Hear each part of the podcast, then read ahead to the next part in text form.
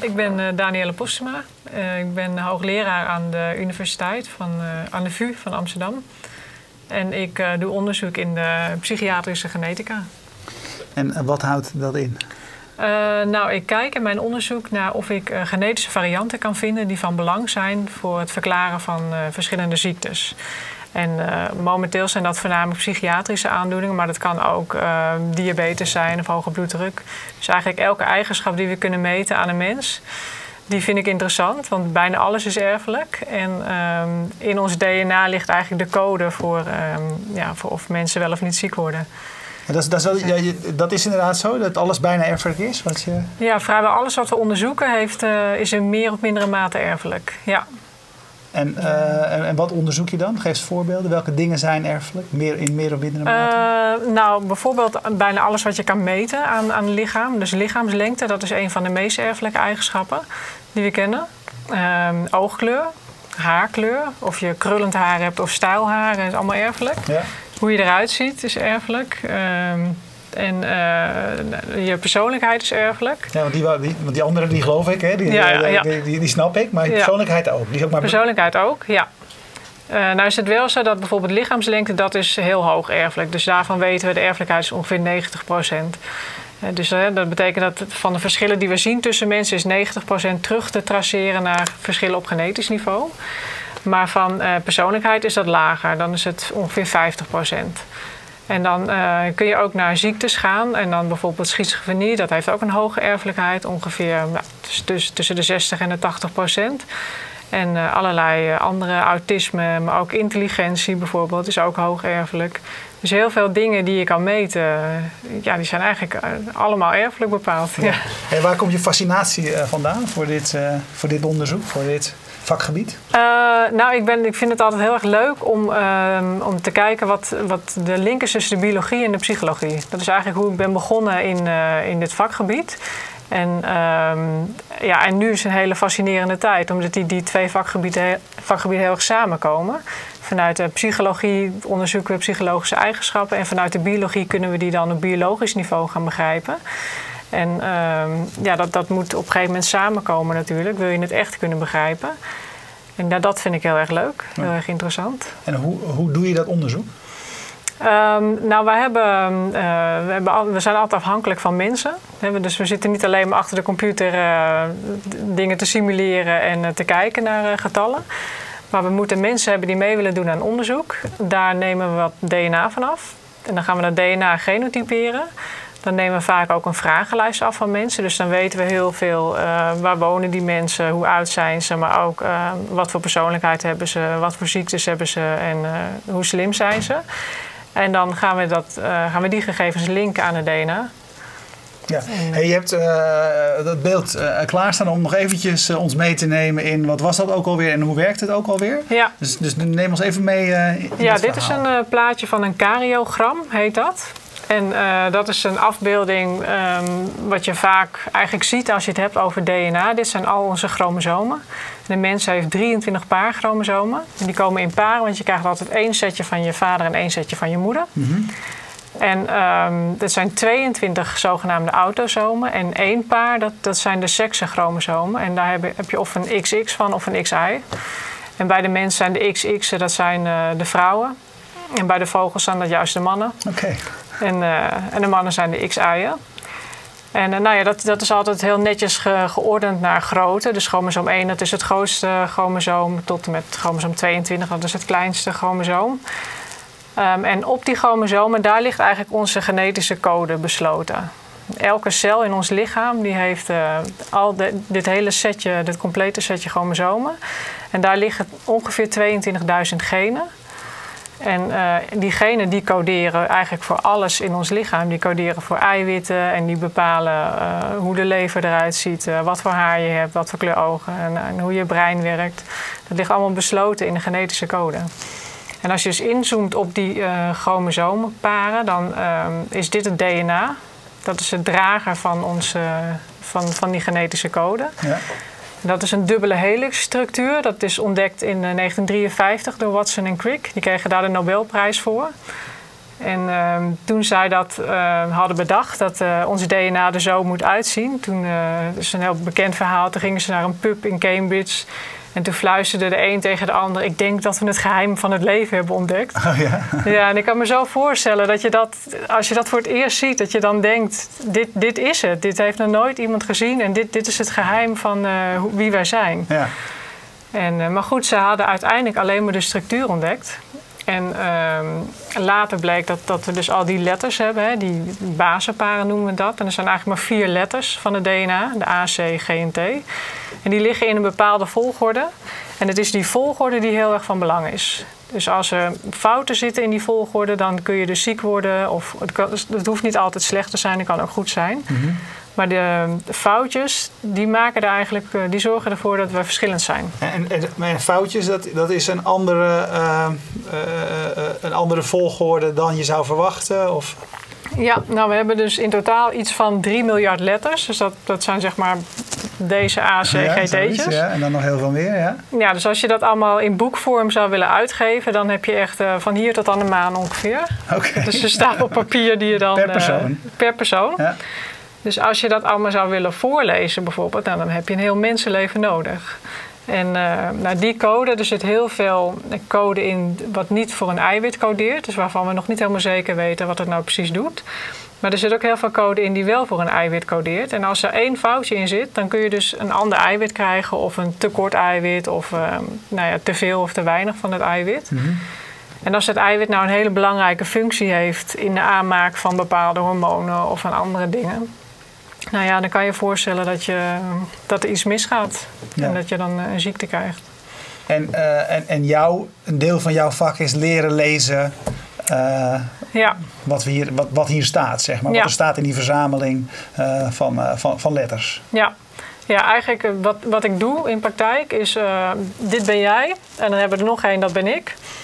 Jij hebt een of andere gekke ziekte, ik heb hem niet, of andersom.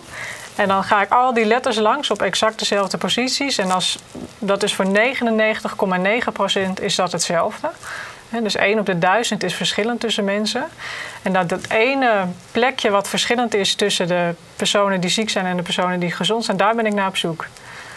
Maar ja, als je dan het hele boek van hier tot de maan moet, lezen. moet gaan lezen, heb je dus wel veel computerkracht nodig. Ja, dus jouw werk, uh, of jullie werk, zeg maar, jouw vakgebied is de afgelopen jaren uh, uh, enorm, enorm veranderd. Ja. Ik wou bijna zeggen vergemakkelijkt. Ik weet niet of dat zo is, maar, maar in ieder geval, dankzij die, die, die, die hedendaagse rekencapaciteit, kracht, et cetera, kun jij veel meer ja. daarvan lezen en doen. Ja. Hoe, kun je daar iets over vertellen? Wat, wat is er veranderd? Um, ja.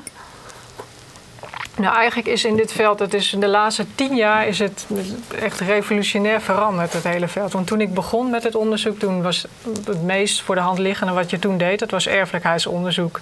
Maar dan met tweelingen. En dan kun je eigenlijk alleen maar zeggen of iets erfelijk is of niet. En je kunt er ook nog een getal aan hangen. Dus je kunt zeggen, nou, IQ 80%, autisme 50%. Die getallen kun je met tweelingonderzoek, familieonderzoek, kun je die uh, onderzoeken. En uh, nou, toen bleek dat we ook nog uh, in DNA zelf konden kijken. Maar dat was op een heel kleine schaal. Dus dan konden we één gen bekijken bijvoorbeeld. Dan moest je van tevoren selecteren, dit vind ik een interessant gen. Dat is natuurlijk een beetje raar, want je weet helemaal niet welk gen van belang is. Nee. Dus die moest je dan kiezen en gaan genotyperen in een klein sample van 50 mensen ongeveer. En dan uh, deed je een simpele associatie. Dus je keek uh, welke variant komt het meeste voor in uh, de ene groep en minder voor in de andere groep. Nou ja, dat was heel in het begin. Toen um, waren er allerlei nieuwe technieken ontwikkeld in het lab, waardoor je dat wat beter kon doen. En toen in de jaren, nou, in het begin van deze eeuw, toen um, was echt een revolutionaire nieuwe techniek ontwikkeld in het lab. Waardoor we in staat werden gesteld om op grote schaal bijna al deze letters te gaan genotyperen. Voor heel weinig geld ook. En toen konden dus ineens in honderden of duizenden mensen al die letters gaan doen. En dat is wat je dat, nu doet? Wat je, wat je ja, nu dus dat is wat ik nu... Uh, ja, ja. Dus welke informatie, wat heb jij nu meer dan die tien jaar geleden? Of, wat kan jij nu, of kan het sneller of anders of betrouwbaarder? Ja, het is betrouwbaarder omdat onze steekproeven zijn veel groter geworden. We hebben veel meer data. Dus in het begin moest je kiezen en dan miste je natuurlijk al die andere dingen die je niet kon bekijken. Nu kun je dat allemaal bekijken. Dus het is betrouwbaarder, het is veel preciezer en het is, uh, ja, het is veel, veel grootschaliger geworden. En staat dat dan bij jou op je, op je kantoor? Er staat daar een computer te ratelen? Of, uh... Uh, ook, maar wij hebben ook dankzij uh, de, het Nationale Rekencentrum, SARA, daar hebben we een genetische clustercomputer opgezet een paar jaar geleden. Die is onderdeel van de LISA-computer. En daar doen we eigenlijk al onze genetische rekendingen. Allemaal. En, en, en wat houdt, uh, houdt dat dan in? Heb jij daar van, van, vanaf je kantoor toegang toe en kun je daar, daar, daarmee werken, zeg maar? Moet ik het me ja. zo voorstellen? Ja, dus ik log in uh, met een terminal en, uh, en dan typ je in een zwart scherm, zeg maar. Je, je hebt geen mooie nee, klikdingetjes natuurlijk. Echt, ja. Een, een, computer zoals we ze van vroeger ja. kennen. Ja. En dan typ je wat commando's en dan submit je een jobje en dat wordt dan uitgespreid over het hele cluster. En waar ik dan vroeger nou, een hele week over deed, daar ben ik in 10 minuten klaar. Serieus? Ja, ja. Dus dat is echt ideaal. Ja. ja. En uh, is, is dit nog maar het begin van de ontwikkelingen? Uh, het is de afgelopen tien jaar hard gegaan. Uh, ik heb het gevoel dat het alleen maar harder gaat. Ja. Hoe, hoe, kijk jij daar tegenaan? Ja, nee, ik vind het ontzettend fascinerend om in dit veld te werken. Het gaat maar door en het is echt... ik vind het ook heel leuk dat ik op dat moment waarop ik erin kwam, erin ben gekomen. Dat ik nog heb meegemaakt dat, het, dat je eigenlijk heel weinig kon. Ja. En ook heb meegemaakt die, die spanning die in het veld heerste toen we dan voor het eerst zo'n genoomwijde associatiestudie konden gaan doen. En uh, daar heb ik dat leuke filmpje nog van. van, uh, die, ja, van, van, ja, laat even, de vraag even van Peter die instart. Het eerste filmpje wat jij hebt klaarstaan. Is goed, is Peter? I think people will look back in hundreds of years and say that this project, this reading out of the three billion letters of the human DNA instruction book, was the most exciting adventure in science that humankind had undertaken up to that point. We've done some pretty amazing things, splitting the atom, going to the moon, but reading our own instruction book, an adventure into ourselves, something you only have to do once, and then that script is there for hundreds of years to be studied and used for medical benefit. Wow, what a milestone, what a crossing of a bridge uh, into a new era. It's amazing to have been part of that and to have the chance to work with thousands of the best and brightest scientists of this generation who all decided to get together and do this because it was important and not worry too much about who got the credit and gave all the data away every 24 hours, just like What we is the lesson in that going forward about collaboration in science and what you're going to achieve? Zover Peter, hij mag... Uh, well, I think the days of major medical advances being done. Ja, mooi hè, want uh, dat is het enthousiasme wat, wat Ja. van hem af, uh, afspat. Ja, dat is eh, Francis Collins en hij is de voortrekker van het Humane Genoomproject. En eh, dat, dat project dat is eh, meer dan tien jaar geleden gestart. En het doel daarvan was om één genoom, dus van één persoon, compleet in kaart te brengen. En dat is in eh, 2001 is dat gepubliceerd. Nou, dat was echt wereldnieuws natuurlijk. En eh, ja, het- hij zegt, hij vergelijkt dat met dat we naar de maan vliegen. Je zo, ja, Dat, ja, dat, ja, zo, zo, zo groot en Ja. groot is het. Ja. eh, eh, en zo kort geleden nog maar dan inderdaad dat je dat, eh, Ja. dat, je, dat, je, dat had. Het is eigenlijk een filmpje wat we, voor, wat we voor later hadden staan. Maar misschien is het eigenlijk wel mooi om die stap eventjes te maken. Van dat, wat is het, 23... 23andMe. Ja, Ja. Hè, want dat geeft eigenlijk zeg maar, aan de democratisering van, van, van de toegankelijkheid Ja. van informatie, onderzoek, et cetera. Eventjes, wat, wat is eh 23andMe? Ja, eh 23andMe dat is een, is een bedrijf waarin je ehm, je DNA kunt opsturen. Of eigenlijk stuur je je spuug op. Je spuugt in een bakje en dat eh, doe je in een pakketje. Dat stuur je naar dat bedrijf op. En dan eh, gaan zij jouw DNA genotyperen. ehm, genoomwijd. Ze doen er niet al die letters, maar wel eh, stukjes. Maar wel heel veel. Dus dat zijn er wel 500.000 of 1 miljoen letters gaan ze dan in kaart brengen. En die linken zij dan aan eh, wat er nu bekend is over, eh, over ziektes. En dan krijg je een rapportje terug en daar staat in van nou, u heeft verhoogde kansen op eh, diabetes, verlaagde kansen op hoge bloeddruk. En u bent familie van de Neandertaler. nou, allemaal dat soort dingen zaten dan in het rapportje. Heb jij het ook, heb jij het ook laten onderzoeken? daar? Nee, ik heb het niet gedaan. Ja. Ik heb erover nagedacht, maar En wat was de reden om het niet te doen? Ja, ik vind het toch een beetje eng. nou ja, omdat er toch heel veel dingen zijn. Ik ben natuurlijk statisticus, geneticus, dus ik weet dat als je dingen terugkrijgt en er staat u heeft eh, drie keer verhoogde kans. Nou ja, dat zegt natuurlijk niet zoveel, want eh, voor heel veel eigenschappen zijn er wel duizenden.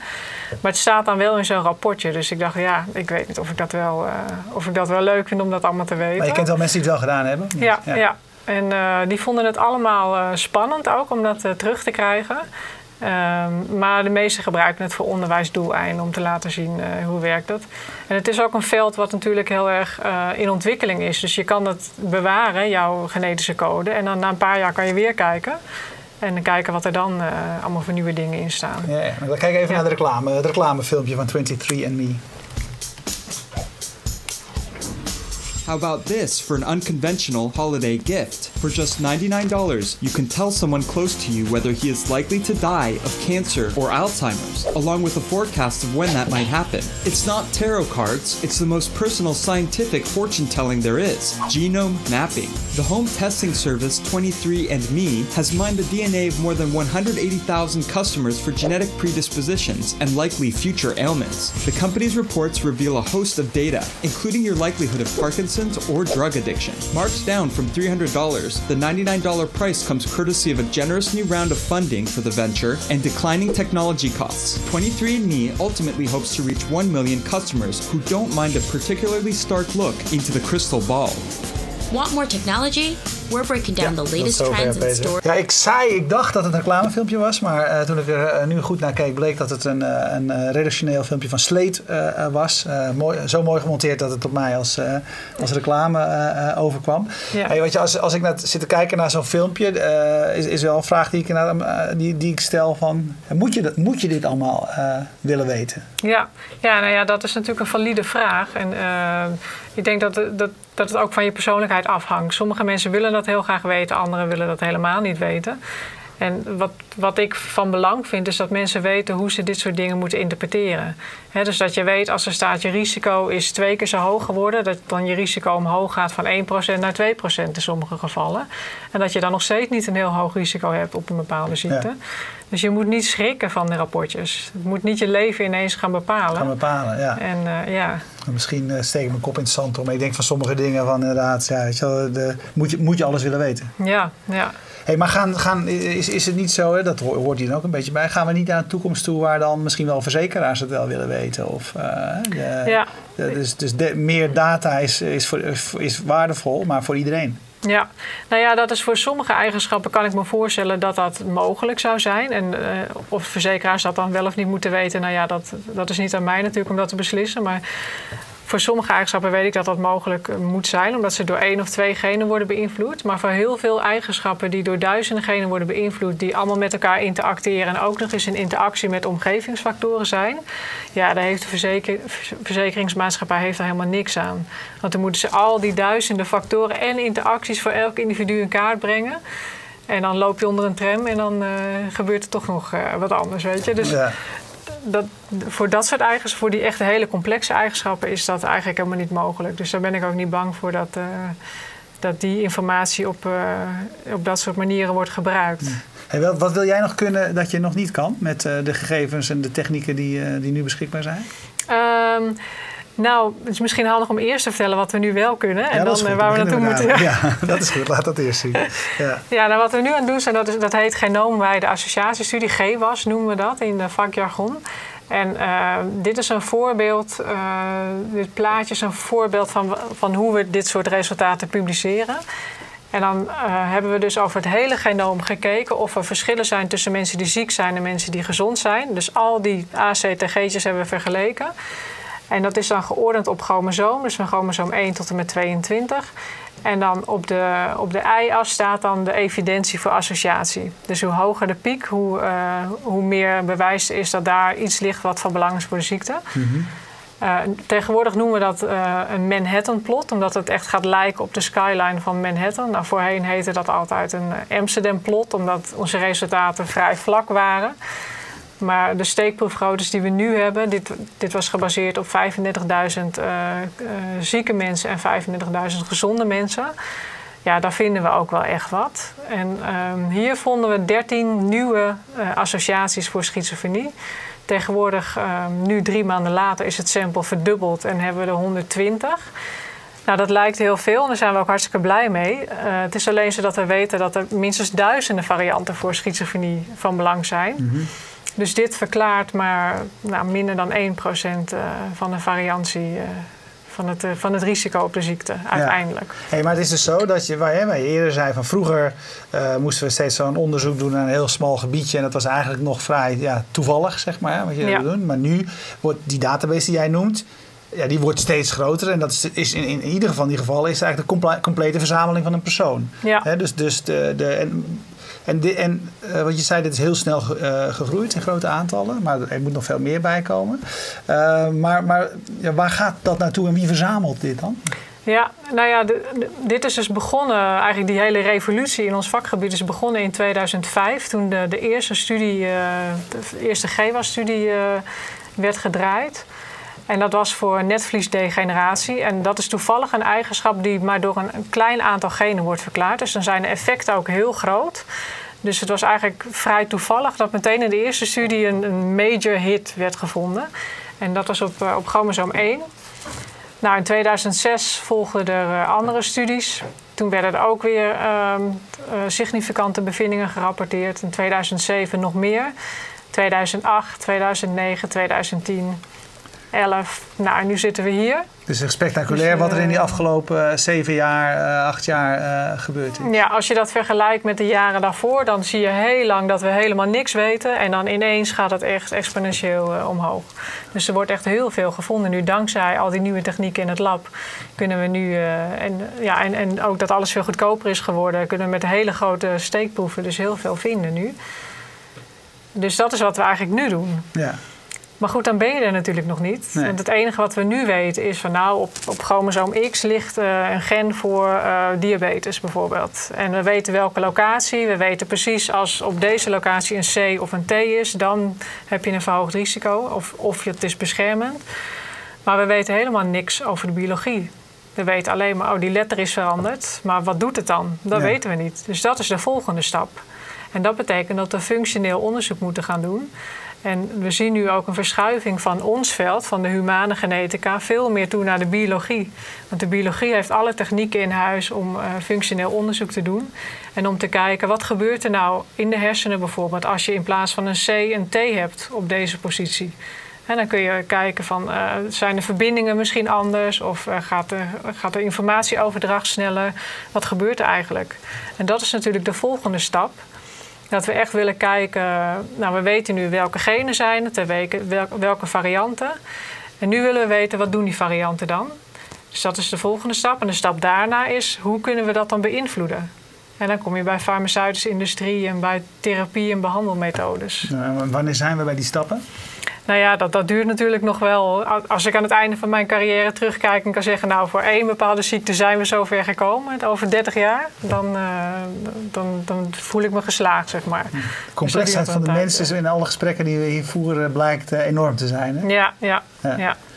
Ehm, maakt het ook dat jullie andere, eh, ja, zeg maar op jouw vakgebied, eh, de, de, het inzetten op deze manier van computers is, relatief eh, nieuw. Dus mensen hebben andere vaardigheden nodig. Die, Ja. die, die, zijn er andere mensen? Moeten ze andere, of ben jij een van ja, jij, vindt dit aantoonbaar leuk en eh, bent even enthousiast over als de meneer die we net, net zagen. Maar Ja. andere collega's zijn weer meer met de praktijk bezig wellicht. Eh, waar zitten de, moeten, moeten de, de, de toekomstige mensen op jouw vakgebied, andere, eh, moeten die veel meer van de computers weten? Nou, ehm, we, hebben, we hebben echt gewoon clustercomputers nodig. Dat is niet meer weg te denken uit ons veld. Ik bedoel, je kan niet meer op, met papier op je bureau eh, gaan zitten strepen. Die heeft dit gen, die heeft dat. Dat gaat gewoon Zo ging het echt. Ja, nou ja, Ja. vroeger kon je dat doen. Had je, had je gewoon een stamboom en dan kon je gewoon aankruisen. Die heeft dit stukje DNA doorgegeven en die ziekte. En dan had je tien mensen nodig en dan had je het gevonden. Ja.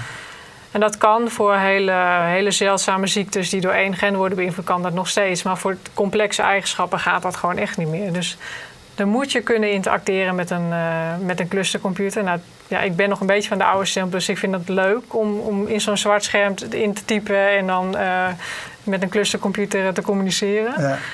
Ehm, en ja, in dit veld is dat echt nodig. Want de schaal waarop we onderzoek doen, die wordt steeds groter. Dat- dat- nu kunnen we dan 1 miljoen genotypes eh, genotyperen in een individu. Maar dat worden er binnenkort misschien wel eh 3 miljoen, 5 miljoen, 10 miljoen. Het gaat steeds meer. Ja. Hey, wat, is het, eh, wat is het nadeel van al, van, van al die extra data erbij? Nou, er komt heel veel ruis bij kijken natuurlijk ook. Dus ehm, als, je, als je maar heel veel dingen tegelijkertijd gaat onderzoeken, dan vind je altijd bij toeval wel wat. En het is dus heel belangrijk dat je de ruis kan scheiden van de echte associatie. Dus een van de belangrijkste dingen is dat je steekproef heel groot is. Want hoe kleiner je steekproef, hoe groter de kans op toevalsbevindingen.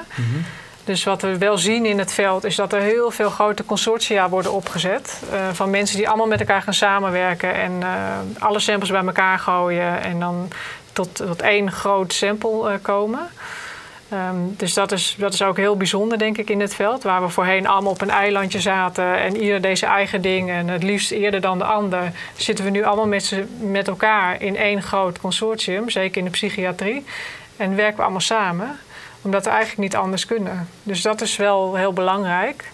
En eh, dat komt ook omdat we zoveel willen onderzoeken. Dus we hebben gewoon. eh, Iedereen heeft eigenlijk elkaars capaciteit nodig. Ja. Dus je moet en daardoor wel, iedereen wordt ook, het is evident, je wordt beter van samenwerken. ja. Ja. ja. En, en, wat, eh, en hoe gaat dat, dat dan in, in, eh, in zijn werk? Hebben jullie daar een, eh, een platform voor waar je met elkaar communiceert? Eh, zit- is, is er op iedere maandagochtend een grote eh, video eh, conference call waar alle specialisten komen? Hoe werken jullie samen? Nou, dat, dat lijkt er wel een beetje op. We hebben dus één, dat hele grote consortium in in de psychiatrie. Dat heet het Psychiatrische Genomic, Genomics Consortium. Dat is ook het grootste samenwerkingsverband in de geschiedenis van de geneeskunde. Waarin meer dan 100 eh, mensen samenwerken ja, om al, al die grote GWAS-studies te gaan doen. Ehm, en we hebben eens in de. Dat, we hebben allemaal verschillende subgroepjes natuurlijk. Maar we hebben eens in de zoveel tijd hebben we conference call. We hebben Skype samen. We komen samen op congressen. ehm, dus ja, er is dus heel frequent contact. En eh, wat een van de belangrijkste dingen van dit internationale consortium is, is dat we één centrale plek hebben waar de data staat. En dat is onze eigen Nederlandse genetische clustercomputer. Dus daar staat al die data van al die honderdduizenden mensen, staat allemaal op die clustercomputer. En eh, daar wordt heel netjes de toegang wordt afgeschermd. Mogen alleen mensen bij die toestemming hebben en eh, die weten wat ze moeten doen met de data. Dus dat is eh, allemaal heel netjes geregeld. Ja, want privacy is een belangrijk onderwerp natuurlijk. Ja, ja, ja. ja. Hey, maar eh, je, zegt, dat je, je zegt er bewust bij, eh, je staat, die staat in Nederland. Is dat omdat de privacywetgevingen per land verschillen? Of maar wat is de Ehm. reden dat het belangrijk is dat hij hier staat? Ik zou juist zeggen, het maakt niet uit toch? Nee, op zich maakt het niet uit waar het staat. Ehm, alleen toen dat consortium begon, was er heel erg behoefte aan één- één centrale plek. En men wilde ook heel graag ehm, buiten, buiten de US, omdat het consortium vanuit de US was begonnen. Dus men zag Europa dan als neutrale plek. En toevallig had ik net de clustercomputer opgezet. En ehm, daar hoorde men toen van. Dus toen is dat op, de clustercomputer, eh, op onze clustercomputer terechtgekomen. Ja. En dat draait nog steeds naar. Hey, en als jij tegen iemand moet zeggen waarom wat jij doet belangrijk is voor de psychiatrie, wat zeg je dan? Waarom dit werk belangrijk is? Waarom, wat ja, waarom jouw, jouw type werk belangrijk is? Ehm, nou, omdat we hiermee eindelijk kunnen, kunnen vinden welke genen van belang zijn. Dus dat haalt, voor sommige mensen kan het een taboe weghalen. Hè, omdat het, dat je weet, het komt door iets in mijn DNA. Het komt niet door mijn moeder of door, door andere dingen. Dus dat is van belang. Eh, wat ook heel erg belangrijk is, is dat deze resultaten gebruikt kunnen worden voor preventie. Je kan natuurlijk mensen screenen en zeggen, nou, u heeft verhoogd risico op autisme, ADHD, schizofrenie. En dan kun je ze van tevoren al eh, een bepaald programma aanbieden. Het helpt natuurlijk in het diagnose stellen. Veel ziektes eh, hebben overlappende symptomen. En dan kun je in het DNA kijken en zeggen: Oh, maar dit is een variant die wordt vaak gelinkt bij schiz- aan schizofrenie. Dus waarschijnlijk heb je dan dat. En uiteindelijk voor therapie natuurlijk, maar dat is een lange, lange termijn. eh. Ja. Ja. En als er nog één ding is, één volgende stap is die jij eh, wil zetten, wat is die dan?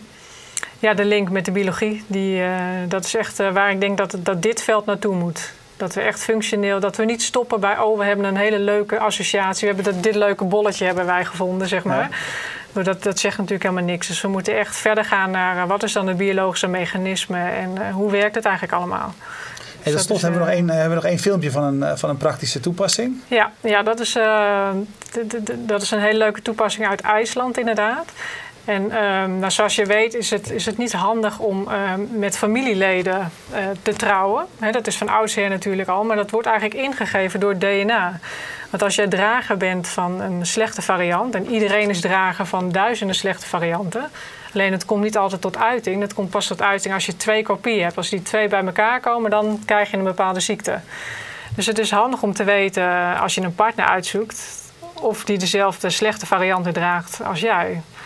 En nou in IJsland is iedereen vrij geïsoleerd. Dus eh, mensen zijn ook eh, wat meer gerelateerd dan in Nederland. En dat is ook heel erg goed in kaart gebracht. In IJsland heeft men het, het, het codeboek van IJsland. Waarin eigenlijk de hele stamboom van bijna de hele bevolking terug te, terug te voeren is tot in de middeleeuwen. En die is nu gebruikt in een hele leuke, leuke app. Oké, jij alvast ontzettend bedankt en dan kijken we tot slot even naar, eh, naar Ja. dat filmpje. Jan, daar staat het op. Maar Even starten. we starten hem eventjes vanaf jouw computer. ja, klopt, die waren we even vergeten. Maar dat maakt niet uit, die komt eraan. Even het beeld vullend maken. In a country of just 320,000 people, it's inevitable that during the day you'll bump into someone to whom you're related, perhaps even closely.